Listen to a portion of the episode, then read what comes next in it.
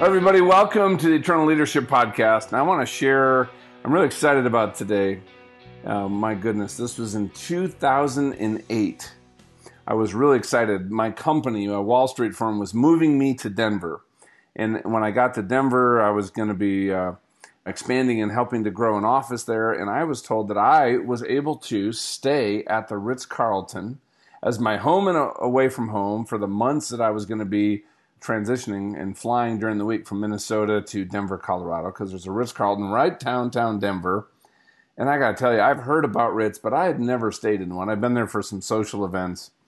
And I got to tell you, if you guys have been there, you know what I'm talking about, man. It is a different place. You walk in from the person at the door, the guy who was driving the limousine that they had there, the people at the front desk, everybody at the restaurant. It was the Elway Steakhouse that was part of this but it was like walking into this bubble of this amazing culture of everybody around you that felt like immediately that knew you and cared about you and took pride in everything they did. I was so impressed. And today we get to talk with Horst Schulze, who founded Ritz Carlton. And Horst, I am so excited to have you on the podcast. Thank you for making the time and being here. Uh, hi, John. I'm glad to be with you. And thank you very much for having me. Yes, and as everybody can tell, it sounds like you must be Norwegian, right? No, I'm German. No, I know, I'm kidding. My whole family's from Norway. We're, but the Germans are they're amazing people. But uh, we like to have fun. Anyway, so you founded uh, the Ritz Carlton Group, but I, and I'd love for you to share kind of how you got there. But you, uh, Horst, you've had a lifetime like this calling and this passion of actually serving people because now you work with leaders Yes. You yes. share, you know, advice with them on leadership. How do you attract loyal customers? How do you create a culture that does that? You've been incredibly visionary and really disruptive in the entire hotel industry with some of the principles that you've brought in around excellence and service and competitive advantage and transcending hospitality. And you really did. There's no doubt you shook things up because, you know, to this day, when people think of just a top shelf, like, you know, platinum experience, they think of the Ritz. I mean, that has become almost a verb. So it's amazing what you've done coming from where you were growing up in Germany. So maybe start with there. I'd love to hear a little bit about your journey and then everybody listening. We're going to be talking about how do you create a culture that just empowers in a very powerful way all of your people, regardless of your level. How do you um, just have a culture of service? Really bring in servant leadership and some other things to keep all that in alignment. But I'd like to turn over to you, uh, Horst, and just a little bit about you know your early days. Well, I come from a small village in Germany. Uh, and left when I was 14. My parents found a job which I wanted very badly in a hotel. Unfortunately, it was the best hotel in the region. So, but I had to leave home when I was 14. I lived in a dorm room in a hotel about 60 miles away from home, a little bit over 60 miles, 100 kilometers. At that time, that was far, and uh, worked in the hotel. I was lucky that because I was immediately exposed to a gentleman who was the maitre d' of the hotel, who was a, truly a person of excellence, an exceptional leader, exceptional gentleman, who had made a major impact on me. You know, I was in the formative years and you know, let's face it, John, we all are the results of impact that people had on us. And this particular person was exceptional. The first day when I came there to work, in fact, I was 14 years out, mind you, he said, uh, Now look here, you don't come to work every day, come to create excellence in what you're doing. Now, frankly, that went over my head at that time. I had to clean ashtrays, clean floors, wash dishes what is excellent about that. But after a while, I understood that truly you have a chance to define yourself no matter what job you do. You can have a chance to define yourself as a person of excellence if you are excellent in what you're doing, or you sentence yourself to be a servant or whatever. Can if you're not excellent. Can I ask you a question, Horst? Yeah because I just see this a lot of people. Maybe it's you know here in America, especially with you know in the different generations. When back then, when you were you know cleaning toilets or cleaning ashtrays or you know doing menial stuff, right? Yeah.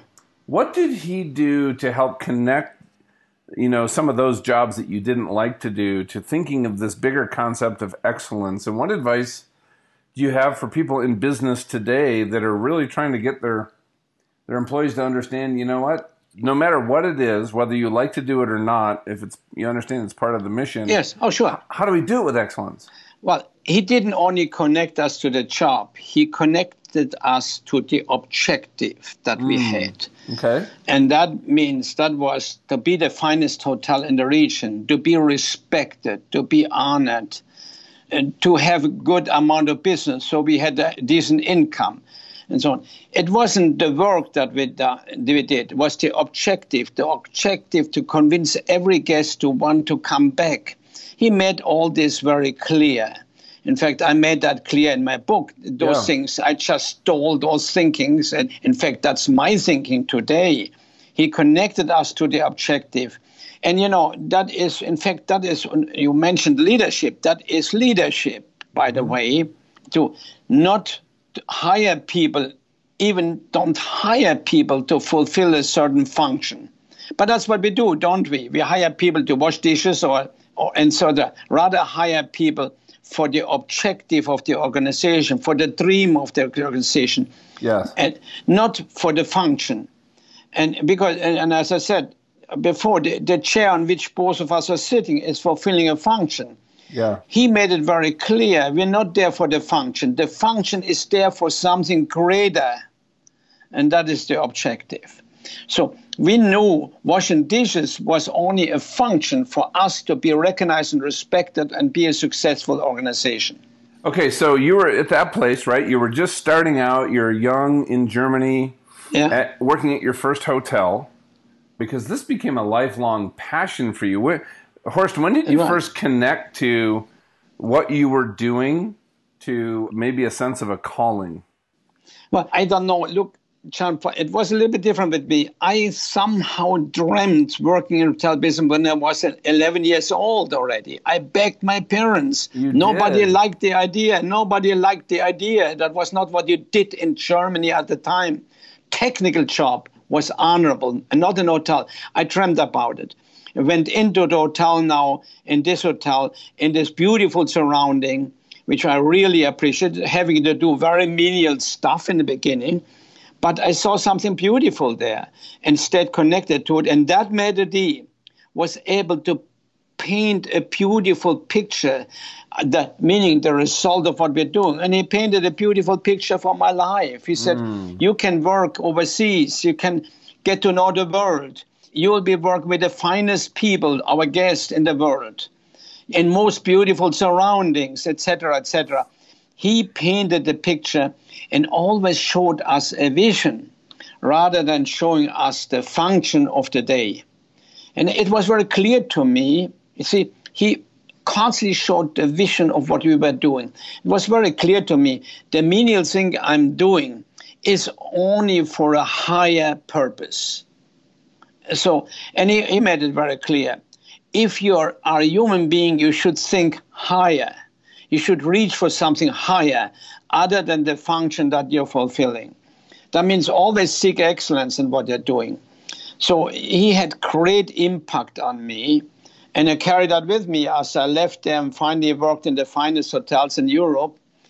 And truly, not, I don't just say that. I worked in the Plaza Athénée in Paris, or the Savoy London, the Beau-Rivage Palace Lausanne, and so on, Holland America Line, and finally ended up in the United States.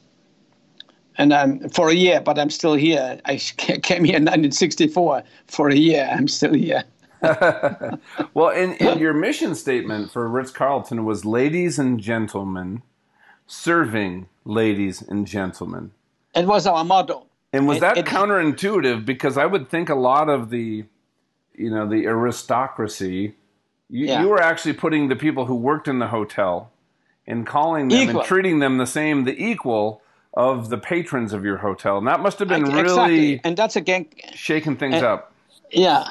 John, the, the way that came about, I mean, because I was told by my parents, by everybody, when I went to that hotel, we could never go there. That's only for important ladies and gentlemen. We are servants there. But when I looked at the maitre and he went to a table in the room the guests were proud that he came to them. And when I contemplated that, I wrote an essay about him, and I named that essay, Entitled the, eh, the essay, We Are Ladies and Gentlemen, Serving Ladies and Gentlemen. I was 16 years old at the time.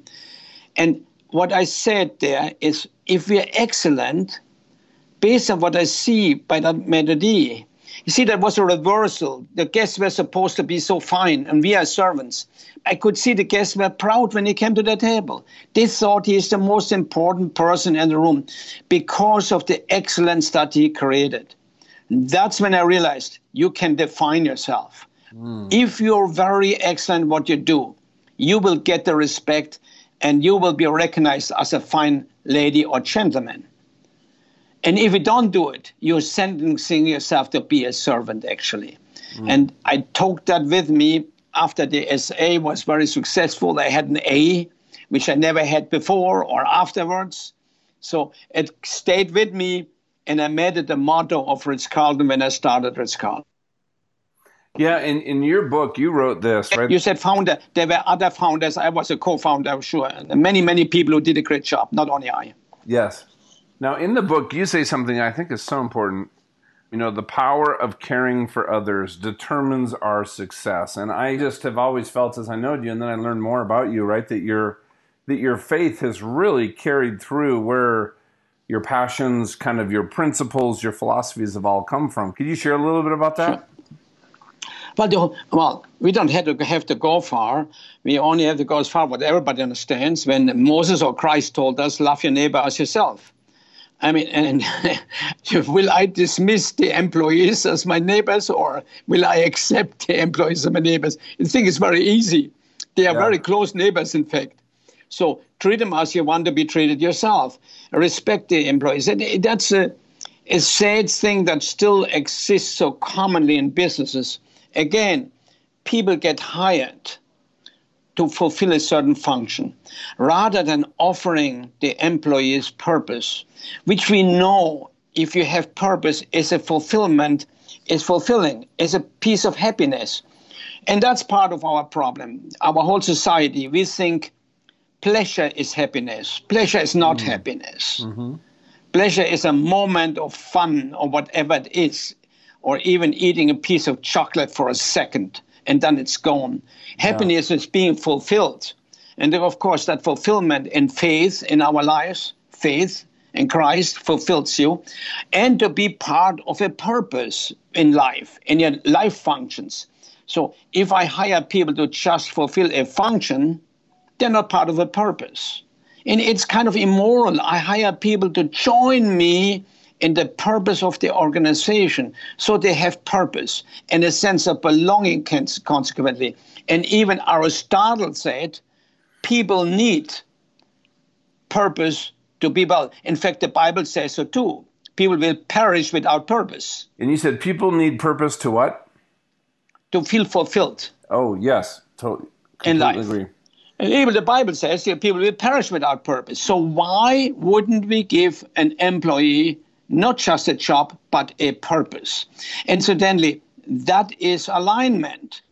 And everybody talks rhetoric about alignment, but if you ask the employee whom the company calls associate, and now I have taken taken care of them. I call them associates. Yeah. Well, ask one of them, those associates what they're associated to, and you find they don't know it. That's a great question. What are you associated? Yeah. They probably say the company name, right? Like, oh, yeah, I guess uh, exactly. my employer. Yeah, exactly. And what would you uh, like if you were walking in and asked somebody that? What would be, from your perspective, an answer you would love to hear? Well, I'm first of all, my number one objective is here to make sure the guest wants to come back, and I'm connected to creating the finest hotel company in the world. Mm. That's our dream. I'm connected to a dream, and we are working on that dream. And I know that it's good for all concerned. I know if we do this, it will be good for the investors, for the employee, for the customer, and for society as a whole. This wonderful objective that we have. That's what I'm part for. That's what we're doing here. That's why I'm doing the job I'm doing.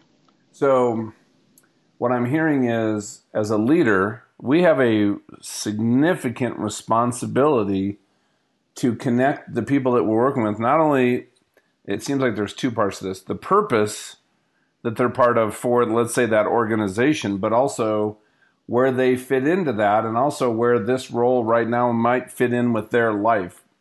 And that's well, really, to simplify, that's what you're calling alignment, correct? That's correct. If I'm connecting every employee to the objective of the company and to the motive of that objective, meaning we want to be the finest hotel company of the world so we can grow. Okay? And of course, that for you, the employee, creates opportunity so that we will be respected. That means you will be respected, so that we will be honored because of our excellence. That means you will be. So I'm connecting objective of the organization with motive of the, of the organization and motive of the employee. I'm connecting the three. So now all of a sudden the employee is part of the company and not just fulfilling a function for the company like the computer does. That's interesting point. So in there, right, you work to connect the motives of your right to the motives of the guests, to the investors, to the employees, to your place. Exactly. In the whole world, even. I'm showing we are a whole common motive. Yeah. Now, when you walk into an organization, because you do some coaching and consulting, and you say that that is not connected, before we talk it's about how totally, to connect it, what do you think? It, it's totally foreign. It's yes. foreign. Yeah, what creates the because it sounds so logical. Like somebody hears you say that, like, oh yeah, we should all be doing that, but it is rare that I actually see that in business. What do you think the reason is? Well, interesting that you said that. Yeah, some people said it's common, all common sense. Yeah. Well, by how common sense doesn't exist? Come on. Common sense well, isn't so common. It's not so common because we have not learned that. We have learned that leadership controls, management controls, mm-hmm. establish a direction and then controls that it happens. Well, but we're dealing with human beings. And also, we, we somehow management thinks that employees come to work and don't want to do a job. That's absolutely not true. It's up not. And by the way, when I hear so often, well, the wrong employees. Wait a second. The wrong employee, maybe they were raised wrong by their parents. They can't help it. But you were the dummy that hired them. That's something wrong with your system. Okay, so how do we change it? It's all processes. First of all, do the right selection. Garbage in, garbage out. Simple as that. It, it doesn't matter how well I select, though. If I don't select well, my processes, no matter how excellent, nothing good comes out. But if I select well and my processes are not good, nothing else comes out. So, I, number one, I have to select the input has to be right. Now, when and you're talking about selecting well, is that hiring or is there something yeah, else to yeah. that? Okay. Instead of selecting, instead of hiring, I'm saying selecting. Okay. That's the point. Got it. So I have to have a great process of selecting the right people for the right job.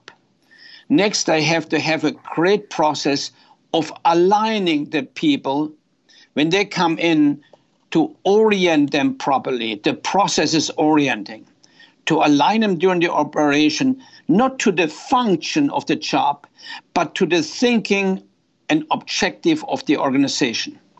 At the same time, align them. Let me repeat ex- that. So that is okay. Your first focus is because this is opposite. I think a lot of people is to align them to the orientation and the function of the organization not the job first, right? I'm not hiring That's you correct. to be a bellman. So here's everything about being a great bellman. No, I'm hiring you to be part of a great organization. Yeah. Here is what we do. Here's our vision and mission and purpose. And how you are going to be a part of that right now would be being in this role, computer programmer, yeah. right? Bellman, whatever it happens to be. Is that, whatever did I say that so, right? Absolutely. I love yes. that. Okay. You align them to the company's thinking, dreams, wishes, and here's who we are. You and that we spend the whole day just explaining who we are and inviting them to be part of who we are and where we want to be. The next day, we explain them, we align them to the expectation of our customers, of our market. Here is what our market expects from us. Here is how we deliver successfully. And all that is done so we can accomplish the dream that we introduced to yesterday. And on the next day, and that's a fascinating thing, what I may explain you now, please. Yeah, this isn't like a one hour meeting. Like you just said, if I want people to hear this, you spent a day connecting them to the company. Yeah. Then we spent a day connecting them to the market, our market, our customer. And then we spent I spent an hour, hour and a half, two hours sometimes with each department to help them create their mission statement for their department. And here's what happened there. This is absolutely fascinating for somebody who really gets this. I asked them, What do you want to be as a department? In my new John, I asked that question every hotel in about 14 countries, from Shanghai to Berlin to Philadelphia, every department, the dishwashing or the marketing department, doesn't matter. And I said, What do you want your department to be six months from now? And they all answered the same thing. In Jakarta and in Shanghai and in Philadelphia, we want to be the very best. Wow. I said, wait a minute, do you all agree because you're all doing together? Yes, they screamed yes. And then I made sure that the manager of the department stood up and said, okay, here's your manager. Now let's establish his role. His role is to help you to accomplish what you just established. Mm. And we wrote the mission statement. Then I asked them what I mean with being the best. And they said things you will never believe. We want to be efficient. We want to be respected. We want to, everything that you would like them to be. They said it. I wrote it down and said, now you have a mission statement. And they then reviewed it every four weeks. Now, here's the big issue. What then happened that a few months later, one of the other employees was a pretty bad employee. Yeah. After all, they screamed, I want to be the best. Yeah. I submit leadership was unable to keep it in their mind, in their hearts. It's not the employee, it's us. What the heck do we do? We always expect them to do everything correct. Obviously, in that moment, we failed. We're going to take a quick break to hear a word from our sponsors. Blinkist is a book summary description that has more than 2,500 titles in their archives. They distill the key thoughts and points into easily digestible 15 minute reads. I just recently read Abundance by Peter Diamandis and was so blown away that I got the book from my local public library and read the entire thing. Others, like Jordan Peterson's 12 Rules for Life, I was quite fine with the Blinkist version. Read in their beautifully designed mobile app at their website, export to your Kindle, or listen to the audio version on the go. I prefer to listen while I read along right before I go to sleep. I fell in love with this service last year and turned John onto them in December. You, as a listener, have our word that any products or services that John or I advertise on this show, we personally use and are not just fans, but raving fans.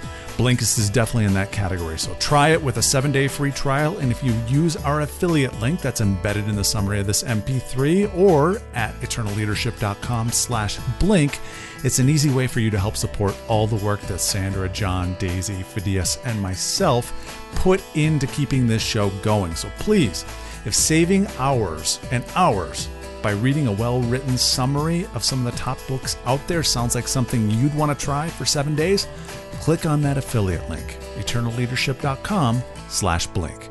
Thanks. So when you see an employee fade away, get a bad attitude, drift off, you look at that situation and say, I have accountability directly in that situation at some level, not just, oh, we made a bad hire. Exactly.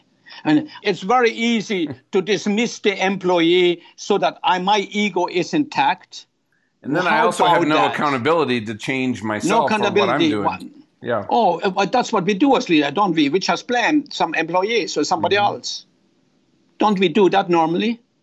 Come on, let's be honest. I know it's that. I listen. I I know for a fact that I have done that personally as an employer. I've been, I've hired hundreds and hundreds of people, and you know, and you get busy, and all of a sudden, and sometimes it's easier to say, well, you know what, we we just made a couple, you know, we just selected a few, you know, bad eggs, so let's. Yeah, just, but sure, and, and that happens. And that does honest, I mean, happen, but if Sure. I say it that way, it doesn't force me to go look in the mirror and say, exactly. did we onboard them correctly? Did we care about them? Did we show them how to succeed in their job? Did we create an environment around them that allows Bingo. them to take ownership and thrive? Bingo. Because if I don't ask Maybe- that question, I can ignore all that. That's right. How can I consequently improve? Yes. I mean, I have to say, where did I fail? Was it the selection? Was it the onboarding or was it the ongoing training or, and the ongoing leadership? Where did we fail with that person? And somewhere we have to tweak our procedure. It may be in selection. yeah. Maybe we hired the wrong guy. That happens. But then at least I should know and not just dismiss it to them and be able to tweak whatever I'm doing wrong. It is us who did something wrong in that moment and not the employee. The employee may have been raised wrong or maybe unfortunately smokes strange things at home. You know, That know. happens here in Colorado. It happens. yeah, particularly.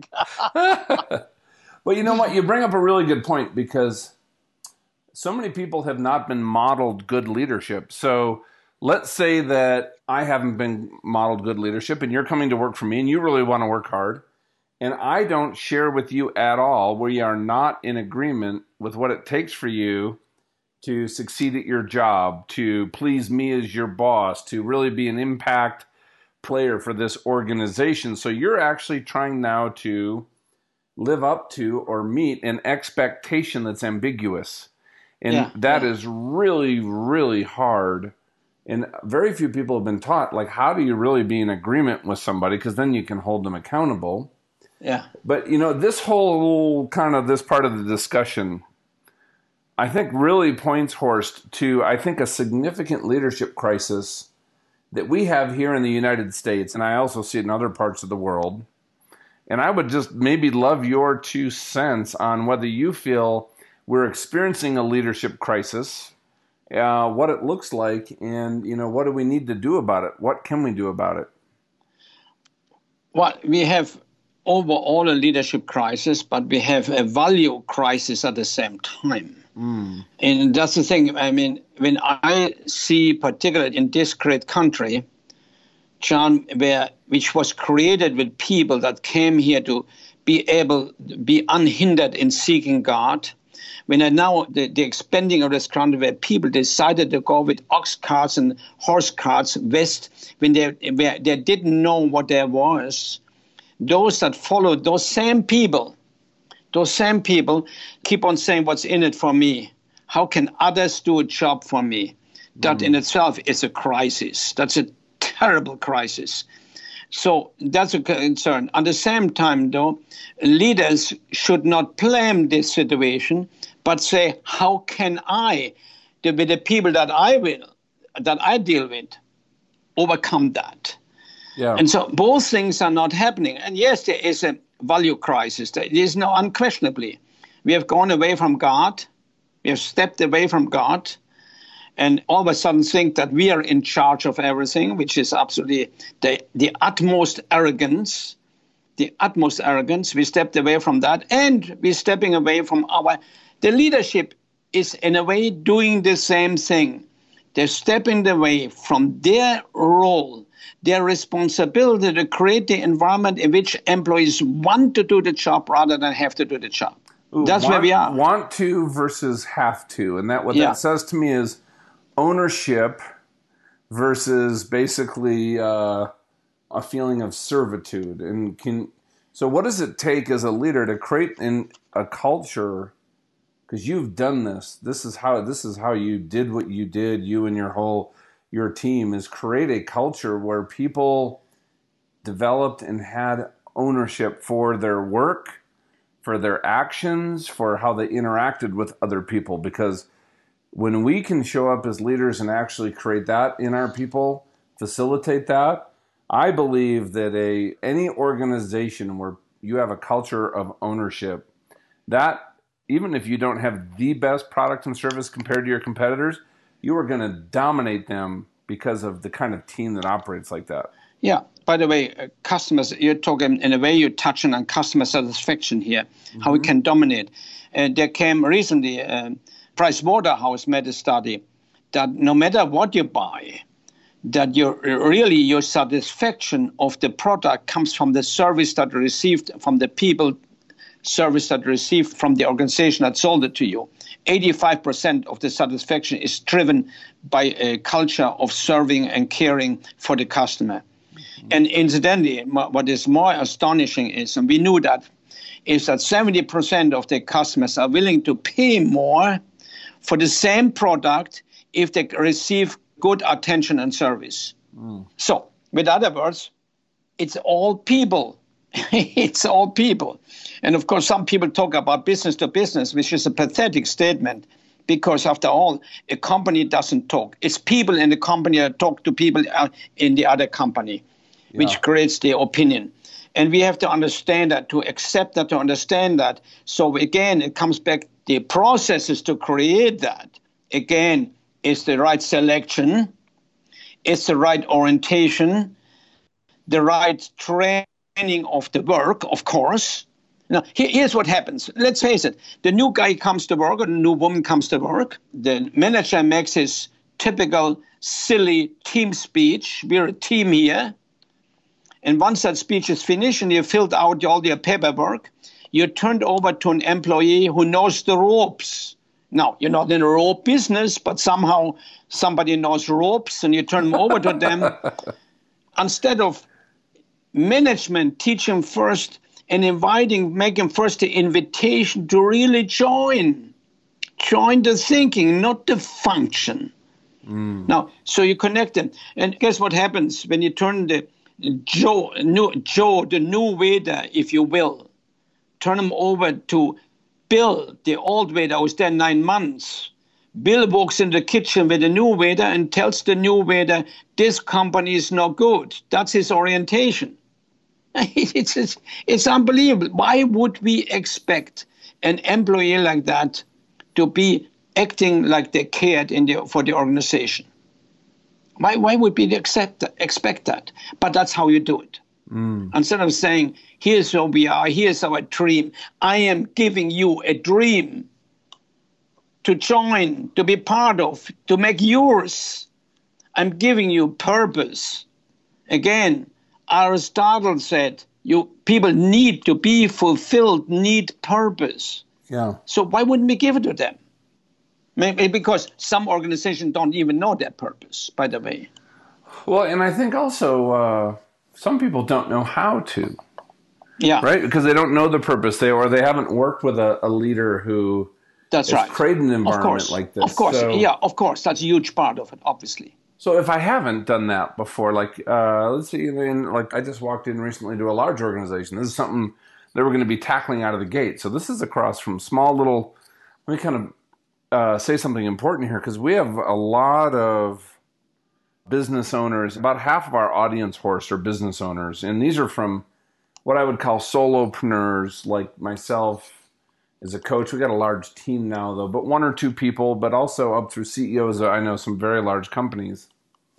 And it's important at every level, this, right? This dream, this vision, this purpose. So even if you're working with somebody as a virtual assistant or somebody that you're bringing on as a 1099 basis or you're hiring somebody as a full-time employee having mm-hmm. them to understand what they're coming and being a part of when they're working with you or for you or in your organization is critical and if that doesn't exist you talked about this a couple places here hold on let me go back right day one was right you spent that day and this is what i'd like you to dig into you know, aligning, orienting to the thinking, creating that dream, that vision. You spent that whole day as when they're first onboarding.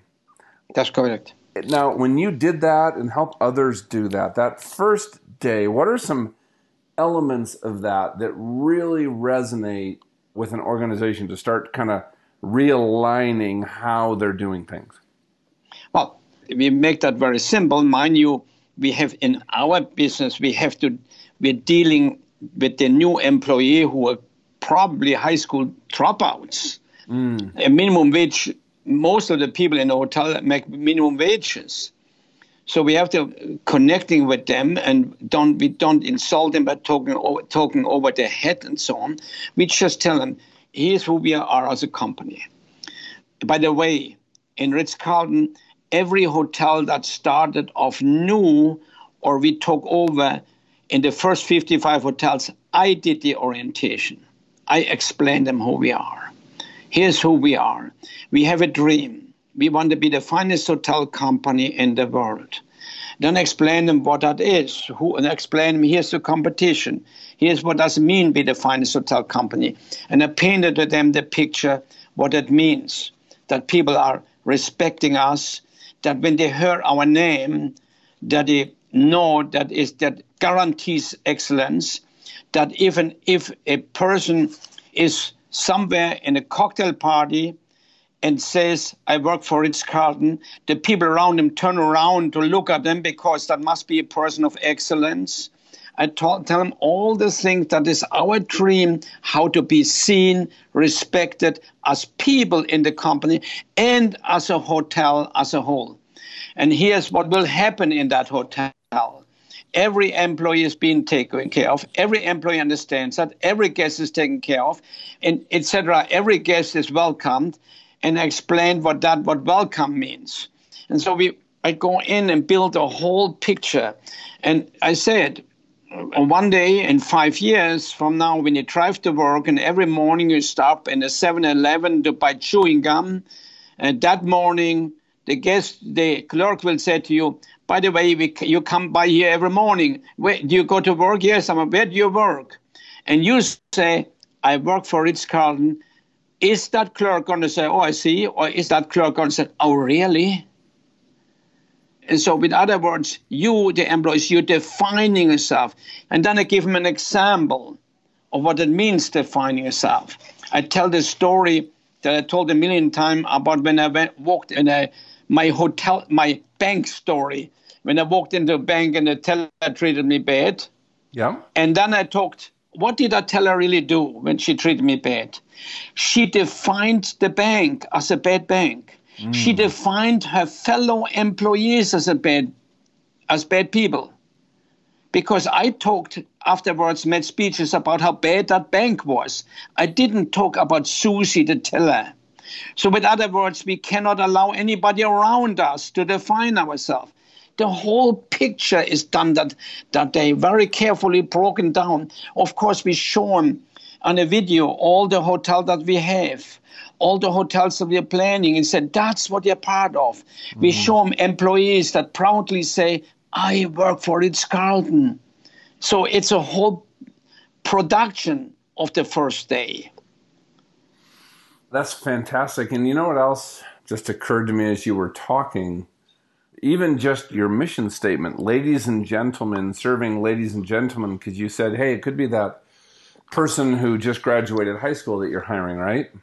Yes. Even in your mission statement, you're seeing in people maybe something they're not even seeing in themselves. You're seeing them at their full potential. That, you know what? I'm not a high school dropout. I'm not somebody who couldn't get into college. You know, Horst feels yeah. that I'm actually a gentleman, that he sees me as having worth and value. And I think that is a subtext. And I make that, that very is, clear the first day. You are not servants. Yes. You are ladies and gentlemen, mm. serving people whom we respect as ladies and gentlemen. I discussed with them our, our mission statement. I discussed with them our creed. We had a creed. And said the Ritz-Carlton Hotel is a place where the genuine care and comfort is our highest mission. That is explained our mission that's the vision our vision statement explains. We will be the finest service organization in the world. That is explained. All that is explained the first day. And then on the end it said now you understand who you are when you join us. By the way after about four hours of orientation in the first day we take a break for lunch and i tell them look all go out and have lunch but if somebody doesn't want the offer that we make you to be part here, because that offer also calls for hard work, for honestly mm. every day to be excellent. If you don't want to do, be excellent every day, please do not come back after this break. Go home. because you wouldn't be happy here. Leave. Nobody even will know that you left. And if you do, I wish you the best of luck. I wish that you find a great place somewhere else. And there was always four or five people who didn't show up afterwards. But that's great because I didn't want them to be there. You know, I love that, right? Like, hey, this is going to be a lot of hard work. You know, here's what it entails. Here's the vision. And if you don't want to be a part of that, I get it. And, you know, enjoy lunch and I uh, hope you find something awesome. But then That's right. What? You're having now people that are choosing to come in. You're in agreement that it's going to take work. And now you can actually, if they do falter back for some reason, now yeah. you have at least now also something to have a conversation around. Yeah, exactly. And yeah. and I tell them if you come back, however, you have committed yourself and will be made responsible and accountable to do what has been discussed here. That is awesome. Hey, so Horst, how do people listening, we have people listening all over the world, uh, get in touch with you? Your book is Excellence, is what it's called. It's a fantastic book. Excellent wins. It is. Yes, excellent uh, yeah. wins. Yep. Yeah, well, you obviously can get a hope, and I everything we discussed this morning, I of course carefully break down in the book, so you can get that, or you can get in touch with me by texting uh, Horst H O R S T seven nine seven nine seven nine. So text Horst to seven nine seven nine seven nine, right? Yes, that's and, right. And that puts you in your system. People will will hear yeah, from you. Yeah yeah, or your organization, yeah, right? Yeah, and yes. you get the book at Excellence Wins at, at Amazon and all these other places. Yeah. And uh, so, Horst, as we wrap up, what are just some final thoughts that uh, you'd like to leave with everybody out there listening? Well, you know, maybe I give you a final thought, a final experience that you have. If the, if I have two minutes, yeah. When I finally worked in the United States in Pittsburgh in I'm sorry, later in Pittsburgh, in San Francisco, I was a room service waiter. My thought was I want to have a promotion to room service supervisor. It was a large hotel. There was a number of supervisors before I go back to Germany and continue my career in Europe. I was planning on that promotion, and sure enough, a few months later, one of the supervisors was moved further out, and there was a promotion possible, but I didn't get the promotion. Mm. That was a meaningful moment in my life because, and first I thought that shows you how stupid management is. Don't we all think that? And then slowly, after two months, I started to admit to myself that the other waiter who got the promotion deserved it more than I did. Mm. And because I was a more experienced waiter, much better experience. However, sometimes in the morning I came a little late. And I came and I was tired because I was young and playing in the night before. Mm-hmm. Sometimes when the boss asked me to do something that didn't exactly fit my job description, I said, Why me? Why not somebody else? The guy that got the job did neither. He always showed up in time. He always smiled. He always was friendly. He always said, I'm happy to do things. Once I realized that, my maitre d' for many years before showed up in a vision in front of me and said, Horst, you didn't go to work to be excellent. You went to work to work. Mm. And I mm. apologized for him. He may have had passed away in the meantime. I apologized to him and I said that will never, ever happen in my life again. And honestly, it didn't. Any job after that, I was absolutely remind myself every morning I'm going to work for excellence, not to fulfill a function like a chair. I'm think higher. I'm a human being. That was the main change in my life. The impact that I had from the first meditation and other very good people. And then finally came the realization I didn't do what I learned. I didn't go to work for excellence. I just talked about it. But from there on, believe me, it never happened again. And then I saw I was promoted. I stayed with, with I went in the club, worked in the club, and I worked back with, with uh, Hilton and then with Hyatt and was promoted rooms manager to channel manager to regional vice president to corporate vice president. And then I went and was selected to start a new hotel company, which turned out to be Ritz Carlton. Wow, that is so powerful. Don't go to work to work. You need to go to work to be excellent. Excellence wins. Excellence wins. So the book, everybody, and uh, I would really recommend you read it. Excellence wins. It's a no nonsense guide to becoming the best in a world of compromise. And man, there is compromise is just rampant right now. And I'm telling everybody out there listening right now, if you can just learn to lead with the principles that Horst talked to you about, about caring for your people, creating a culture of excellence, about selecting the people to be on your team that are the right people for the role that you're going to need it, for them to play in, but also they fit in your culture that you're creating. You have the ability in this, the way business is going right now, to absolutely dominate and do it in a way that you're lifting up every single person around you. You're just bringing out the best in your people. The people are bringing out the best in what they do, their goods, products, and services. They have amazing relationships with their customers. And that now you are actually growing business from a kingdom perspective, a God honoring way, because you're loving yes. God, you're loving people, you're walking in your integrity and you know what? You can wake up every single morning totally excited to get into work instead of feeling like it's Monday. You know, for me right now, it's Monday morning. And I used to be like, oh my gosh, I just need to get through Friday. That's no way to live. You want to wake up on Monday morning going, woohoo!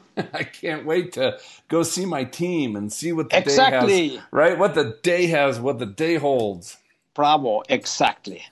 Well, Horst, thank you. We had you on before, but we got hacked and we actually lost a few files, so we re-recorded this and and like I said, I would love to have you come on. One of the things that you've done incredibly well that I think a lot of leaders struggle with is as I'm bringing on employees or promoting people, how do I what does it take to delegate successfully? How do I create a culture where people are truly empowered and how yes. do I, as a leader, move toward being more vulnerable and being more authentic? Because I think all three of those areas all interact with each other. And it's something yeah. you talk about in your book. You've done incredibly well. And I'd love to, if you have time, come back on the podcast and uh, have you share on that topic if you're open. I would love, John. I would love it, John. Okay, that'd be awesome. All right. Great. Thank you, All Horst. I appreciate your time. You are the best, and Thank I you. really look forward to our next conversation. Thank you. I do too. Okay. See you, buddy. Have a great one. Thank Bye. you again. You too. Thank you. Okay.